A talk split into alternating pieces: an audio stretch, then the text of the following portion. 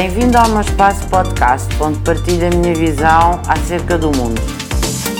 Em primeiro lugar, é fundamental que os mesmos sejam disseminados. São, a par dos objetivos do milénio, objetivos para o continente extraordinariamente importantes, que significaram, do ponto de vista da União Africana,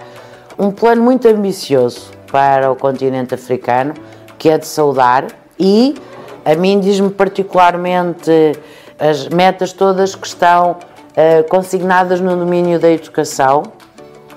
e da ciência e do ensino superior. E no que às nossas uh, instituições uh, diz respeito, nós estamos extremamente focados em cumprir com esses objetivos. A União Africana não será muito conhecida dos portugueses, nem o trabalho brilhante que desenvolvem, a par da União Europeia, e efetivamente esse documento, infelizmente, não mereceu muita difusão por parte dos meios de comunicação portugueses e deveria ter merecido, porque a maioria dos países membros da CPLP são países africanos. Se nós falamos dos objetivos do milénio e se faz parte, por exemplo, de todas as políticas públicas de Portugal, porque está efetivamente eh, eh, eh,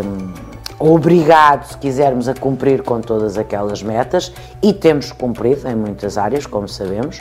não é disso que estamos aqui a falar, mas no que efetivamente aos objetivos da agenda da União Africana diz respeito, era muito importante que Portugal uh, uh, e a comunicação social e os educadores todos olhassem com muita atenção. Nós sabemos que há muitas organizações que têm relações de estreita cooperação com a África